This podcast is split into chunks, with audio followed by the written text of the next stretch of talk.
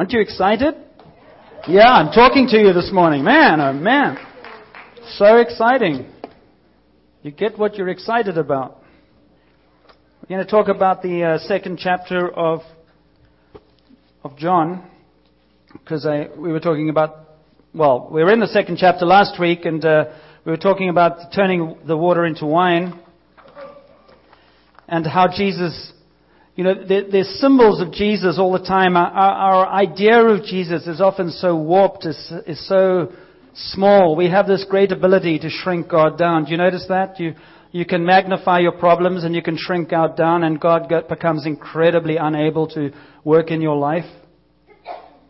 And your problems are so big and they have such, so much authority and they're full of your circumstances, and, and you just go into depression. And then you medicate and you surrender yourself to negativity, as we were hearing, for, for years afterwards. Because you have no muscle. You don't go to the spiritual gym, you just give up. And so there's a, there's a, a powerful need for us to, to hear the lies that we believe and destroy the lies that we might base our, our lives on truth. But the truth of God often seems unbelievable at first. It's just the way it is. Some of us, we talked about yesterday, last week about, you know, Jesus called his disciples to follow him. And uh, we were talking about how easily it is to try only follow God when we understand. And if we only follow God when we understand, we're not going to get very far. That's like me saying, I'm not going to use a computer till I can understand how it works. I'm not going to use a cell phone till I understand how airwaves and it all works. I'm not going to use a microwave until I understand how it works. I'm not going to drive a car until I understand how it works. And none of, none of the things we do in life, well, most of them, we don't understand. Lots of stuff. And to me, one of the most valuable things about God is understanding that I don't understand. So if I don't understand, then I have to trust something else. I've got to trust His Word and I've got to trust character. And then I have to allow God to show me his character because if I present to, if I project onto him character stuff that I've been through, I'm going to see him as less good than he is. And I'm going to project onto him a God who punishes. I'm going to project onto him a God who keeps score. I'm going to project on him a lot of things that I wrestle with in relationships. And then I'm going to say, that's what God's like. And he says, no, no, no, no, no. I'm not at all like that. I'm much nicer than you think. You do not uh, puzzle me, disillusion me, or uh, threaten me. And I'm here for you, and I'm not against you. And so in John, when John, I was talking about last week, John was the youngest disciple to follow Jesus and the oldest disciple to die. And he, he, he wrote this gospel to tell us about the meaning. What was this thing about Jesus? What was he doing? Because he knew the other gospels existed. And so he was kind of saying this is what it means. So in John's Gospel, you have all kinds of symbolic language. So when he talks about coming in and uh, on the third day they went to a wedding in Cana, that third day was significant because it was the third day of the crucifixion, resurrection, all of that stuff. There's always these meanings flowing in. And so we talked about how Jesus was present at a, at a, at a wedding, and his mother said, uh, you know, do whatever he tells you. And Jesus said, it's not my time. And uh, it probably was God, at the father and the mother, having a bit of a joke with Jesus because it said, Honey, it is your time, now step into it. And very quietly, he gave directives, and the water was turned into wine as they drew it. And then after that, and, and he just did it because he could. It, you'll hear lots of people doing Bible teaching where they'll say, well, Jesus did the, to, to demonstrate this. I don't think that happened. I think Jesus always responded to needs and people and from those responses came lessons to learn. But there, there, there's a lot of Christianity that treats everything as a lesson, and there's not a lot of love and presence in it. But God's message through the interaction with people was this is who I am, and this is what I'm like. I'm not a Pharisee. I don't use people as good examples so you can learn a lesson. The way I love people and the way I heal people will show you how much I care and how powerful I am. And so we go into the next portion of John's Gospel where he, he does this remarkable thing in the temple. And Jesus doesn't behave very well. And many people would say Jesus would never do that. I think you do what you need to do. take a current example that's a, a pretty tricky one the ISIS uh, fundamental Islamic movement that decides they're going to capture people and behead them in public to, to cause you to be afraid. Now, there's a point where you don't just go, I'm going to pray for them. I mean, you can pray for them, absolutely. But there's a point where you also go, what are you going to do to stop people doing that? And somewhere along the line, you have to actually step in and do something. Not because you want to, but you have to. And what we see in the temple is what the side of God that is, um, he gets angry, he's passionate, and he'll stir things up if he has to. But I want to give some history to this in order for the, the present to make sense. So just try and stay with me for 10 minutes while I give you a background, because uh, I think it's quite important. What is the temple? The origin of the temple was the Ark of the Covenant. The Ark of the Covenant took place when Moses was leading the people. And in that Ark of the Covenant, which was given to them uh, to house the Ten Commandments, there's a. Let me describe it to you. God made a covenant with the children of Israel through his servant Moses. He promised good to them and their children for generations if they obeyed him and his laws. But he always warned of despair, punishment, and dispersion if they were to disobey. As a sign of his covenant, he had the Israelites make a box according to his own design, in which to place the stone tablets containing the Ten Commandments. The box or chest was called an ark, was made of acacia wood overlaid with gold. The ark was to be housed in the inner sanctum of the tabernacle in the desert. That's when they were marching through, the ark traveled with them. And eventually in the temple when it was built in Jerusalem. This chest is, is known as the Ark of the Covenant. The real significance of the Ark of the Covenant was what took place involving the lid of the box known as the mercy seat.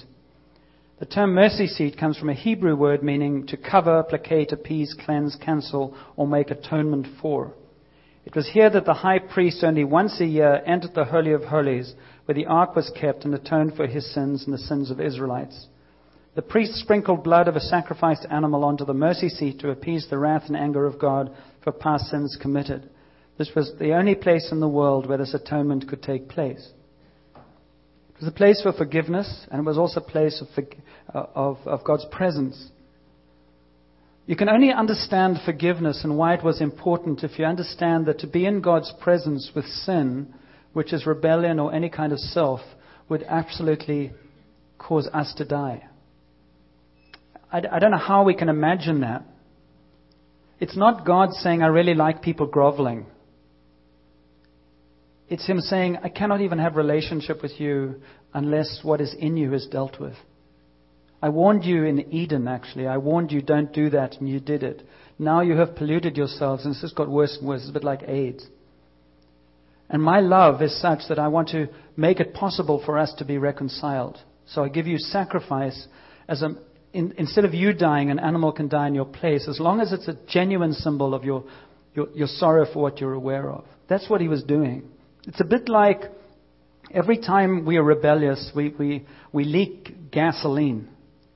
And when we try and get into the presence of God, we would just be fried. We would just go up in smoke. So he knows, because in him there is nothing wrong, there's no evil. So it's an impossibility for us to be in his presence without that being sorted out. It's called coming to him through the mercy seat, through forgiveness. And through the Old Testament, there was always this tension because it was about how do you behave, how do you keep the Ten Commandments. And God is a God who speaks to the prophets, and He speaks, it's called a visitation culture, where He visits people, He visits prophets, and He speaks in, and people are trying to behave and they're not behaving. And the Old Testament is, is just a long story of a very patient God and a very rebellious people.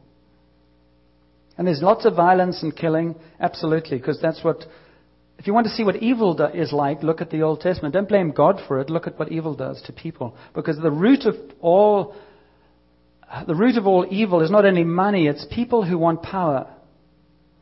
And they want to dominate. That's what ISIS is about. It's all about twisted thinking and then power. Because I want to be God. And so in this culture of this tension of obedience and sacrifice and how do we get right with God, but everything's so messed up, there's this desire to not only have sacrifice, but to know God's presence. And the Ark of the Covenant is the place where God has said, I will be present with you. And so they travel with that ark in the desert, and then they, they, they build a temple.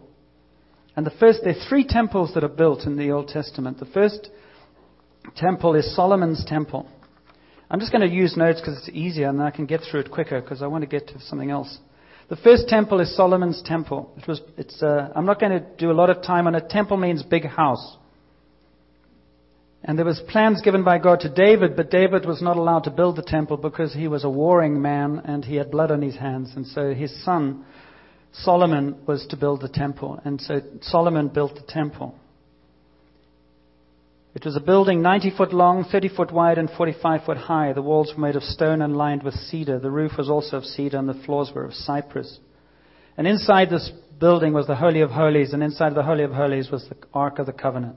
And that was where the priest went once a year to, to ask forgiveness for the sins of Israel. And God's presence was there. Nobody could go in there because they were afraid of dying in his presence. So they gathered around. That's why Jews today even, they go to the Wailing Wall. It's the closest they can get to the Holy of Holies, which doesn't exist anymore. But their concept of God is a visitation God who lives in a place. And so this temple was very important as the presence of God among the people, the only place where God was present in the world. Because God's heart, from the moment of creation, was I want to walk on earth with my children. I want to actually share life with them. And so, because of the rebellion, there was this kind of a strange relationship. So, they kind of had to make do with the best they could. And so, the presence was there in the temple. And the temple stood, uh, Solomon's temple was built in 587.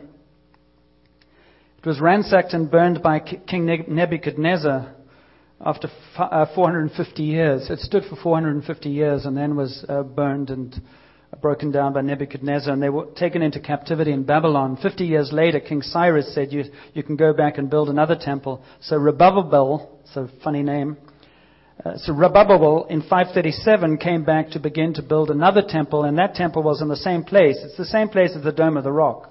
All of them have been built there. It's very, very symbolic, that place. And uh, they built Zerubbabel's temple, which was much smaller, much more modest, and they, did, they had lost the ark by this time, so they just had this temple that was used for 500 years. But over those 500 years, Jerusalem was plundered, and the, the temple was, used for. Have I just run out? Um, was used for all kinds of uh, idolatry. Um, and it was uh, destroyed. It was plundered uh, 500 years later. Which brings us to the time of Jesus and Herod's temple. Now, Herod uh, built the third temple. You remember there's a psalm that says, Unless the Lord builds the house, you labor in vain. The temple that Herod built, if you go to Jerusalem today, you see the remains of his temple. It was started in 20 BC, which is before Christ. It was finished around 70 AD, when Jesus walked in there and he spoke this uh, about destroy this temple and I will raise it in three days. It was about 46 years. That's why they said 46 years it's taken to build this temple to the place it is now. They would carry on building it for another 20. It was finished in AD 70. In AD 70, the Romans began to sack uh, Jerusalem, and AD 76 at the latest, that temple was destroyed. Moses, uh, Herod had built that temple for a totally political reason. He wanted to liaise with the Jewish authorities and keep the peace of the people. So he, he, he gathered them all together and he, he funded the building of the temple. If you want a, a metaphor for saying don't mess with God and don't do things on His behalf, look at that temple. If God is not present and if God is not saying yes to something, it will not last. It can be the most ornate thing in the world. And when you deny God, we are just thinking of this, unfortunately. Port Alberni has churches as fish and chip shops, as restaurants, all kinds of things as a testimony against the people of Port Alberni to where they have not worshipped Him.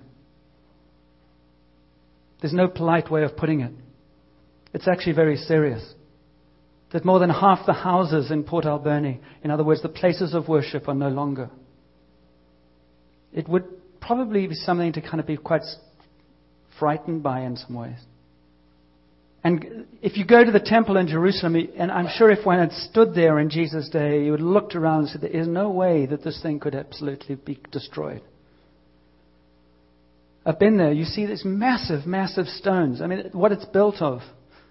And yet it just crumbles around. There's nothing left. Now there's the Dome of the Rock, and there's the, uh, the temple basically to Muhammad. So I'm saying this to describe the journey of, of people with God in this temple concept. And Jesus, John puts this in on the second, the second occasion that what, you know, what Jesus is doing. He says, what does he say? He says, um, when it was almost time for the Jewish Passover, Jesus went up to Jerusalem. Well, when John says that it was almost time to the Jewish Passover, you say, why is he saying that? Because Passover is sacrifice. Jesus is going to be the lamb. And in some ways, you could even read that and say, at this moment, God came home.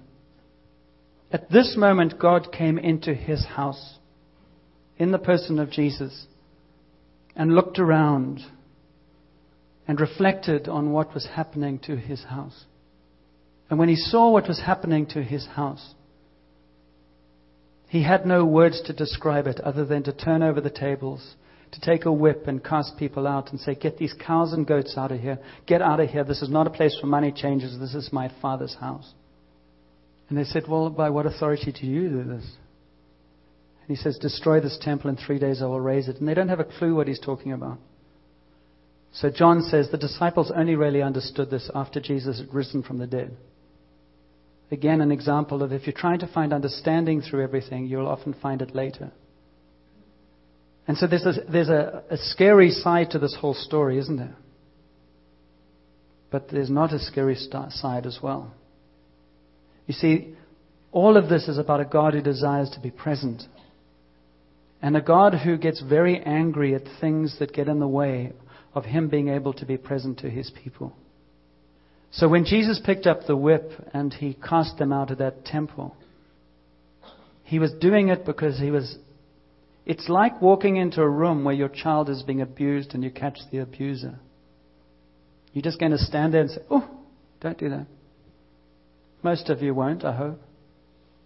Most of you would be a little bit more aggressive. Why? Because the person you love is being violated. And what Jesus was doing was saying, You are violating my children.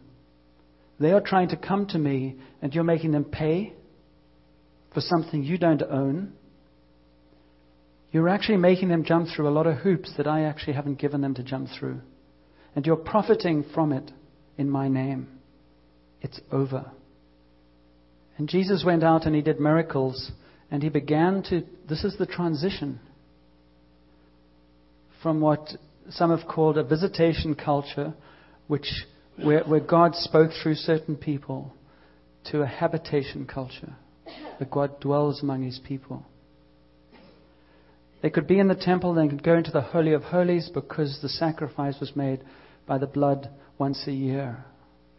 After Jesus had gone to the cross, and after Jesus had laid down his life and his blood was shed, the lamb was slain, the blood was shed he destroyed the need for the Holy of Holies. The veil was torn between on the Holy of Holies so that all could come in and out. Stay with me. Are you with me? What God was doing as he cleansed that temple, what God was doing through Jesus was destroying the need for the temple. He was beginning to say to human beings, he was saying, Your ability to keep commands because I've told you to keep them is pathetic saying it nicely. Your ability to keep the, to keep the commandments is, is, is pitiful. Look through the whole Old Testament. The sacrifice is just sacrifice for your past behavior. You need a heart of flesh. You need a change of heart. You need something changed from the inside will cause you to desire something else. And so Jesus goes to the cross and he lays down his life and he rises up again. And then he sends his disciples out. And, he's, and what does he say to them after that?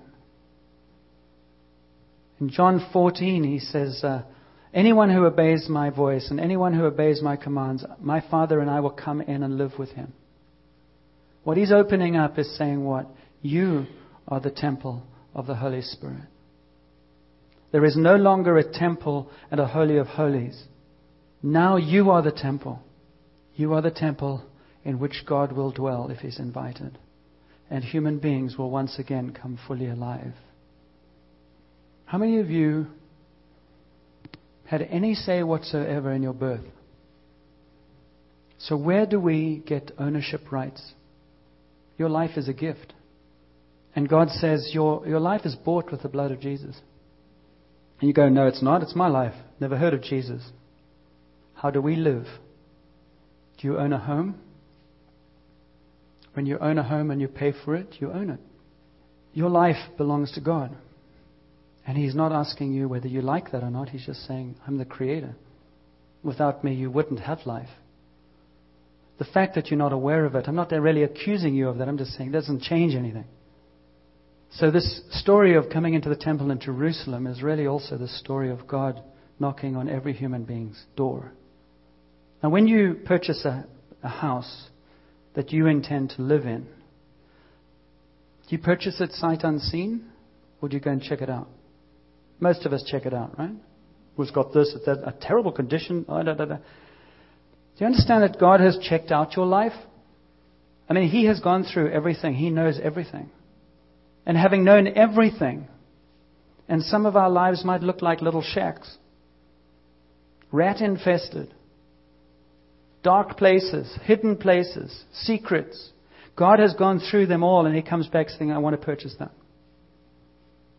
There's not one person here that God hasn't placed enormous value on and has said, I purchased that life. And then He comes in. Now, when you go into your house that you've purchased, what do you do? You settle in? Very, very, very few people do that. They usually go, we want to paint, we want to adjust, we want, maybe want to renovate. We want to make it our home. And that's what God does. I mean, if I've got to stay in this temple, we need to do some work. So when we say to Jesus, Jesus, I want you to be Lord of my life, that's like opening the door and saying, please come in. It's the beginning of something, not the end of something. That's why it's so ridiculous for people to go, you know, yes, I asked Jesus. So when I knock on the door, I don't see Jesus. It's not Jesus who answers. You see, what God wants to do is say, I want my. There was a woman I saw in Jacksonville on a, on a DVD the other day, and she was going into these houses in Jacksonville that were totally derelict. They had numbers on to destroy them.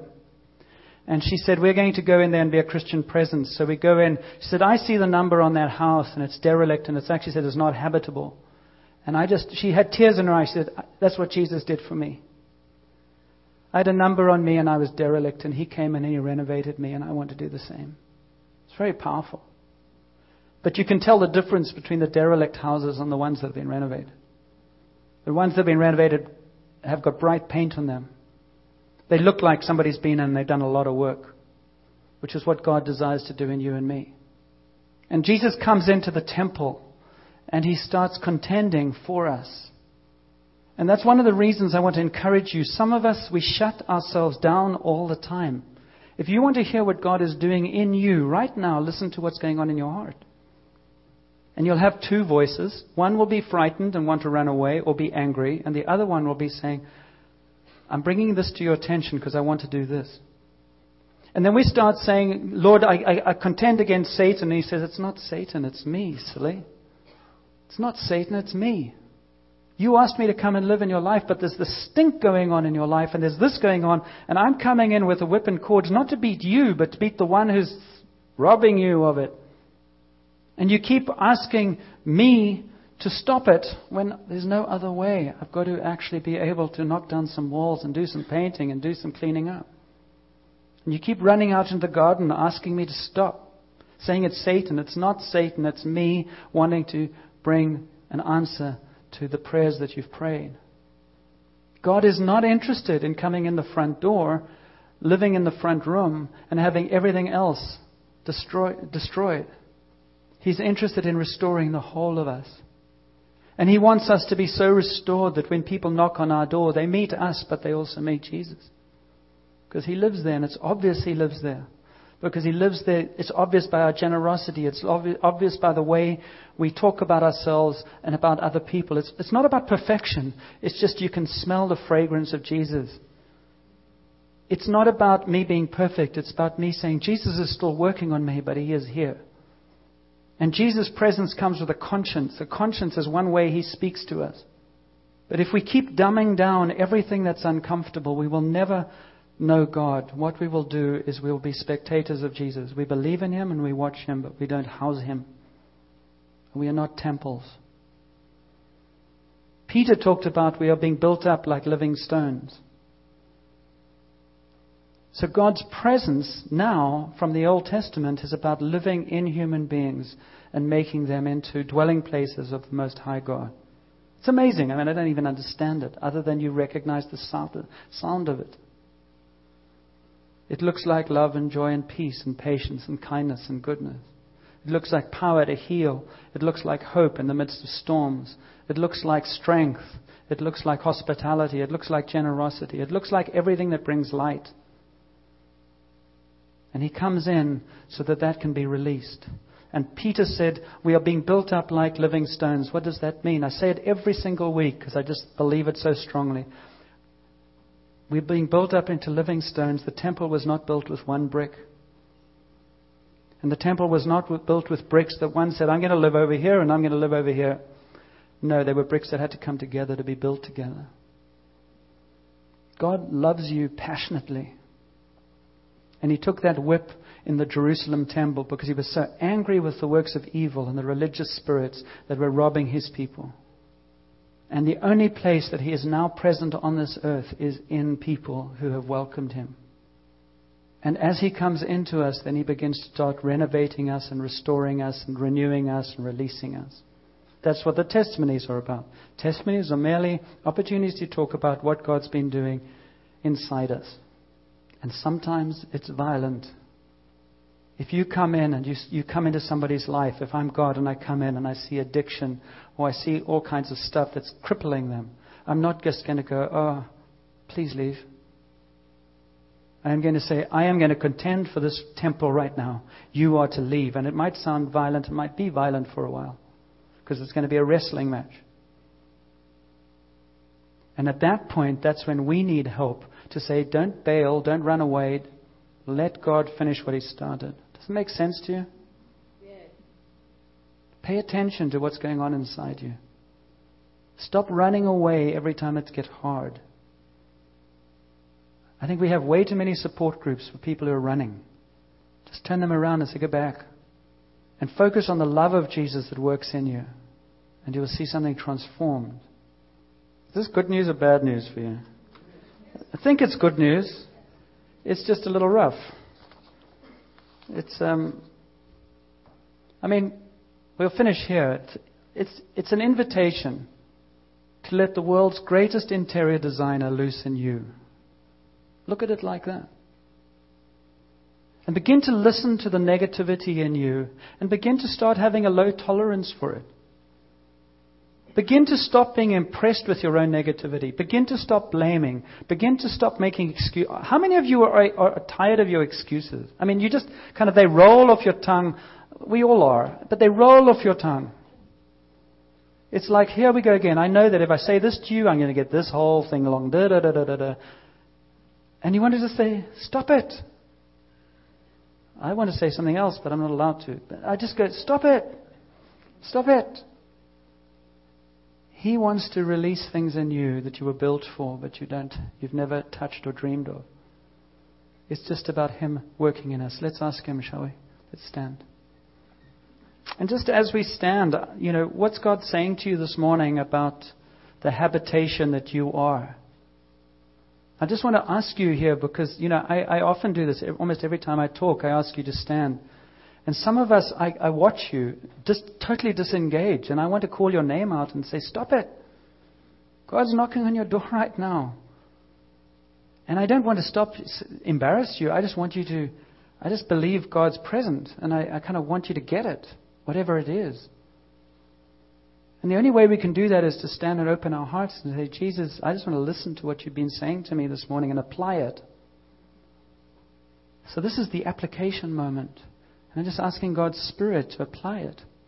I have no idea how He wants to apply it in you, other than I know that you're a temple that's still got work to do, as I am. So, Father, I just bless your word this morning. I speak against all fear. And sometimes we can grow accustomed to the muck around us, and I just break that in the name of Jesus. I ask for a revelation. You're a loving God who's coming into the temple that is our lives, and and we think that you're going to come in and just go go ballistic. But you're going to come in and, and look at us and say, How did it get like this? My dear son, my dear daughter, how did it get like this? Talk to me. Will you let me begin to help you change this world? Will you let me help you begin to renovate? Let's clean some area here. Or maybe you're pretty smug and you're rocking on a chair in the front room and you're saying, Welcome, Jesus, we've been here for a long time. And he said, I am so tired of being in this room with you in your rocking chair. There's a whole house to explore and you won't let me in. So if you like, you can take a bunch of keys in your mind as a symbol and you can hand it to Jesus and you can say, Here are the keys of everything in my life, some of the things I don't even know about. But I give you permission to make this temple, which is my life, something that will bring glory and honor to you and fulfill everything that you intended for me. And I'm excited and I'm terrified at the same time. Because there's so much more. There's so much more. So receive from Jesus whatever He wants to give you right now. And give to Him anything you want to give Him. Anything that is negative or resisting, you should give it to Him. It's, it's worth doing. And I just break lies. I break discouragement. I break those voice, that voice that says nothing will ever change. I just break it in the name of Jesus. What will change is if I give Jesus permission to work in me rather than I try my best to do it. And Jesus, I ask that you come into my heart. Uh, you are in my heart, but I ask that you just breathe into me a new life, a new sense of expectation of what you're going to do at a deeper level that will actually enable me to follow you and walk with you in ways that I would never have imagined. So I just bless the work of your Spirit, and I give you permission to bring into my life people who can help me. And I also say, Father, that I want to help others as well. So as I receive help, I want to be one who can help others. And I'm no longer going to live in fear. I'm no longer going to live in a sense of always trying to make excuses. I'm going to embark on a deeper adventure with you. And you're going to use my friends and my circumstances and everything that you can to help me to move in that direction. So I just bless that in Jesus' name. Thank you for each temple that's standing here right now. May you be housed in each one. And may the lights be on. And when people come into the person's presence, they just know that there's something different, that Jesus is resident here with his Father. And the best way to go away from a, word like this is to say thank you. Don't go away thinking, oh, it won't work for me. Oh, God will never do this for me. Start saying, Thank you, Jesus, that you're alive in me. Thank you that we're going to work some stuff out. Thank you that you love me, that you like me, and you're with me. So may that be true this week for us, Jesus. We bless that in each other in, in your name. Amen. Amen. Amen.